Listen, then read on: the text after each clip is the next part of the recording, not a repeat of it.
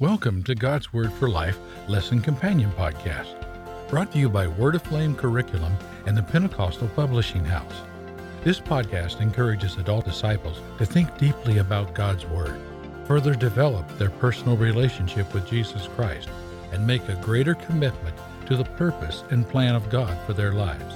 Let's dive into today's lesson and explore what it means to live out God's Word in our lives. Hello, everyone, and welcome to God's Word for Life. This is episode number eight. This is a lesson companion podcast. So, for those of you who are Word Aflame curriculum customers, we invite you to turn in your Living Word Summer 2020. Turn to lesson number two, intended for June 14th, 2020 and the lesson entitled God Hears Elijah's Prayer. For those of you who are not Word Aflame curriculum customers, we invite you just to grab your Bible, sit back, and let's dive into God's Word together.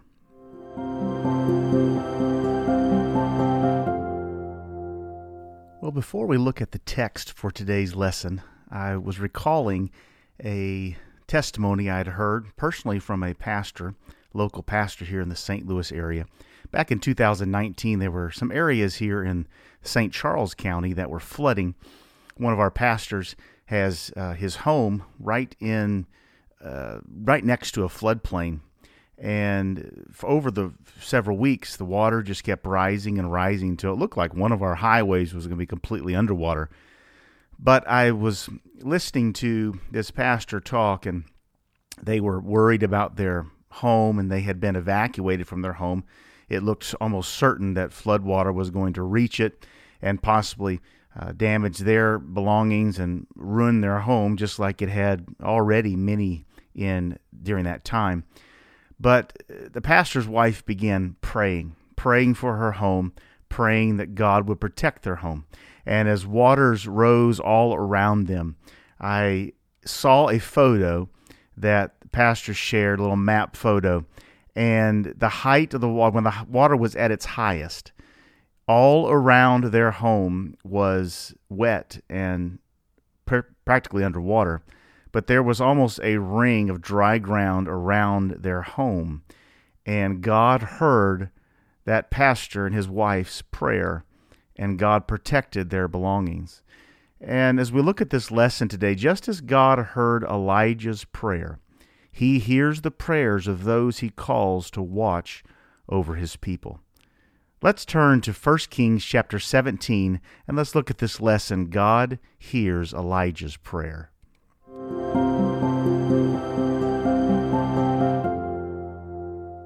Well, our text for today is 1 Kings chapter 17, and we'll begin at verse 17. So 1 Kings 17, verses 17 through 24 follow along in your lesson manual or your student workbook, or follow along in your Bible.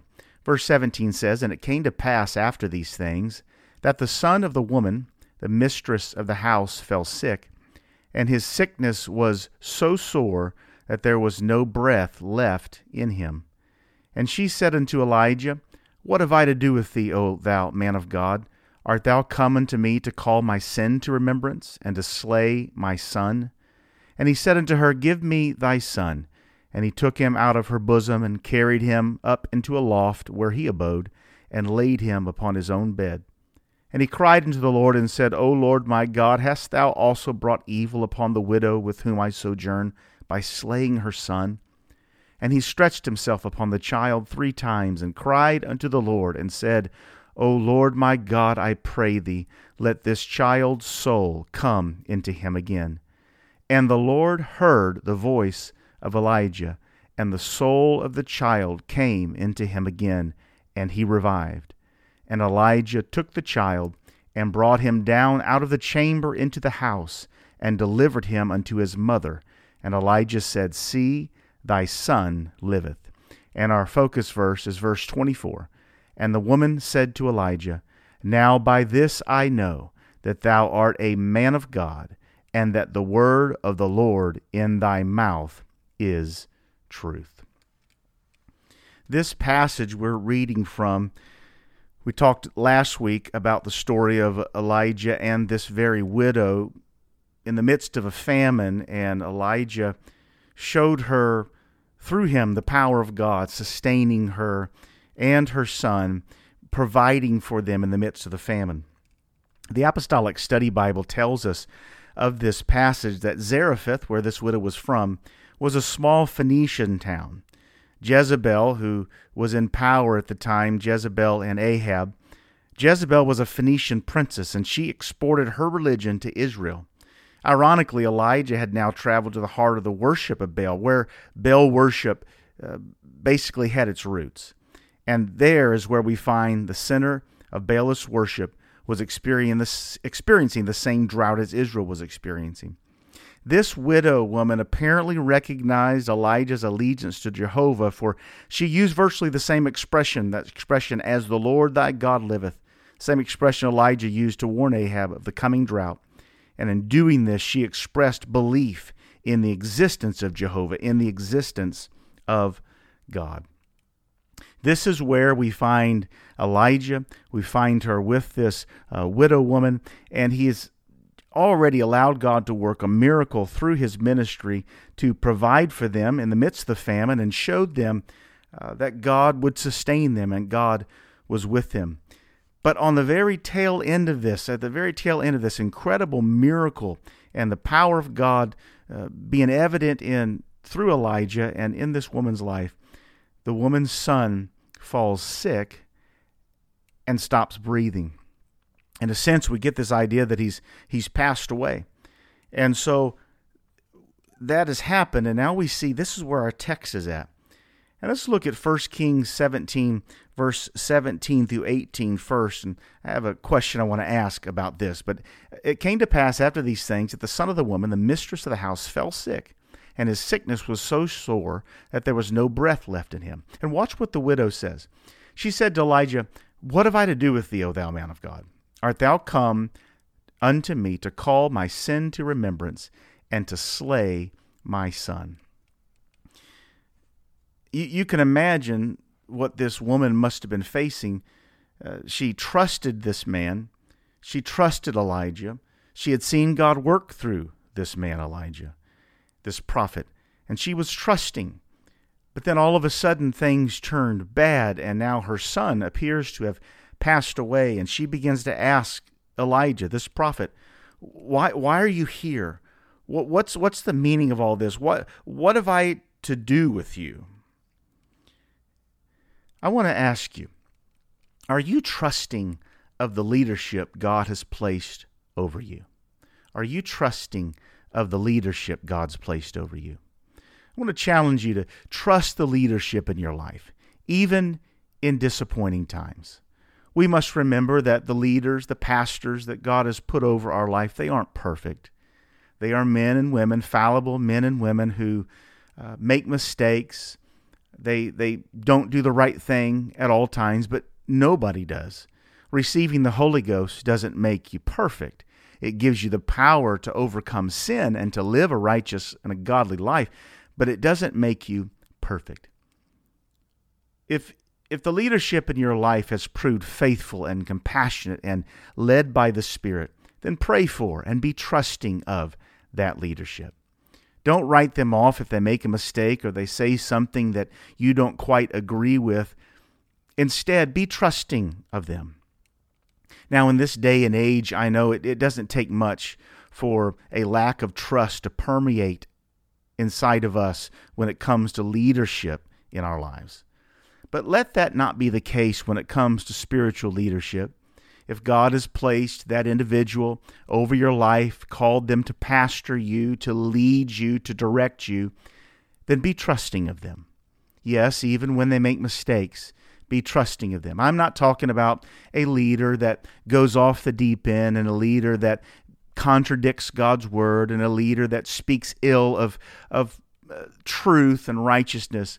But I, I'm talking about the majority of the leaders that you're sitting under the majority of the pastors, the overwhelming majority of the pastors in your life, they are worthy of being trusted. They're not perfect, but they're worthy of being trusted. This woman asked Elijah, "What? What?"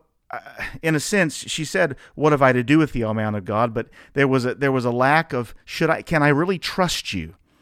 I, I've tried trusting you, but now I'm disappointed. Can I continue to trust you? Why is this happening? So I want to ask you, are you trusting of the leadership God has placed over you? If they're being faithful, if they're being compassionate, if they're being led by the Spirit, if they're trying to walk a life that's worthy of being trusted, then be trusting of them. The second, let's look at this other passage, continue on, verses 19 through 21. And Elijah said to her, Give me your son. And he took him out of her bosom and carried him up into a loft where he abode, and laid him upon his own bed. And he cried unto the Lord and said, O Lord my God, hast thou also brought evil upon the widow with whom I sojourn by slaying her son? And he stretched himself upon the child three times, and cried unto the Lord, and said, O Lord my God, I pray thee, let this child's soul come into him again. This is the heart of a spiritual leader and pastor right here. I, I know you don't quite understand, and I don't quite get eh, eh, Elijah saying to the woman, I don't quite quite understand, but let me have your son. Trust him with me. And Elijah took this young man, took him aside, hid him in a room, and laid himself across this child three times and interceded for him. Interceded for him to the point where life came back into his body. Let me ask you this question Will you intercede for your pastor? Because he or she intercedes for you. You may not see it. You may not see it because very often your pastor hides himself or herself in their room and intercedes on your behalf very often. You might not see it. You might just see them out front. You might just see them behind a pulpit. You might just see them behind a podium. You might just see them uh, on a Sunday or a midweek or you, you, you probably don't see them hid off in their room, hidden off in their room, interceding. But I want you to know that someone's praying for you. That whether you know it or not, that leader that God's placed over you prays for you quite often. So, will you intercede for your pastor? Because he or she is interceding for you. Look at the next few verses, 1 Kings 17. Look at verses 22 through 24. Verse 22 And the Lord heard the voice of Elijah. The Lord heard the voice of Elijah, and the soul of the child came into him again, and he revived. And Elijah took the child and brought him down out of the chamber into the house, and delivered him unto his mother. And Elijah said, See, thy son liveth. And the woman said to Elijah, Now by this I know that thou art a man of God, and that the word of the Lord is in thy mouth. That the word Lord in thy mouth is truth. Do you stand in support of your pastor? Do you support and defend your pastor? it doesn't seem like that should be a question that should be asked, but I've been around enough to recognize, and I've been in conversations, and I've heard people express ill towards their pastor. I've heard them express things against the leadership that's in their life. And something in me cringes. I, I, I understand. I, I understand that in disappointment and in frustration and um, in in certain situations that that can come out. I, I understand where it comes from, but it must not be that that kind of thing is expressed and given voice to, because God has put that spiritual leadership in your life, and we ought to support and not just support, but defend. Again, we have to remember these leaders put in our life, your pastor is not perfect. He or she is a human being and will make will make mistakes just like you will and just like I will. But let me tell you this God will confirm the ministries of those whom He calls. He will confirm it. Your pastor's preaching will see results. His or her prayers will be heard because God hears the prayers of those whom He calls, of those whom He places in leadership over us. God hears their prayers. Yes, God hears our prayers. Your prayers are heard. When you pray, God hears your prayers. But I also want you to remember, because we're talking about the, the spiritual leadership in, as we as we look at this devotion through this through this text here today from this lesson. We need to remember God hears the prayers of those He places in leadership over us, spiritual leadership over us. So, do you stand in support of your pastor? Do you defend them when voices might say something against him or her? Do you defend? Because you're defending the spiritual leadership God has placed in your life. We must have that kind of leadership in our life. We each need a pastor. I might be talking to somebody here today whom you are a pastor, but you recognize, even as a pastor yourself, that you need a pastor. You recognize that you need someone in leadership over you who can speak into your life and give you some direction and, and help you in understanding certain things. We all need a pastor. So we must support and defend that leadership that God places in our lives. Here's a couple calls to action for this week as you maybe revisit this passage and pray over it, and meditate on it, and think about this role that the prophet had in this widow's life and how it applies to your life. First of all, first action for this week. I want you to make sure you pray every day this week for your pastor and their family. You probably do this from time to time, but I want let's let this week be a week of focus Every day this week, you take time and pray for your pastor, intercede for your pastor and their family. Lift them up to the Lord because they're doing that on your behalf. And then the second one send him or her a message of encouragement this week. Maybe it's a phone call, maybe it's a text, maybe it's mailing a physical card. But send them a message of encouragement this week. Let them know you stand with them and let them know you support them let them know you defend them. Lord Jesus, we are so grateful for the godly men and women you've placed in our lives. Because there have been times where every one of us, we have needed a word. We've needed to hear from you. And when we pray or when we read your word, there are times you do speak to us. You speak to us often. But we can, I can, I can never be thankful enough for those times where I have sat in a wilderness time of my life or in a time of needing to make a decision and I didn't know what to do. But that leader you put in my life, my pastor, he spoke a word and it was just exactly what I needed. Because that's your plan. You've placed that pastor over my life for a reason. And I thank you for it, Lord.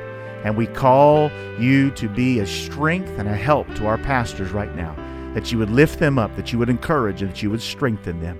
We thank you for it. In Jesus' name, amen. Thank you for listening to God's Word for Life Lesson Companion Podcast, where together we explore what it means to live out God's Word in our lives. If you haven't yet, make sure to subscribe to this podcast.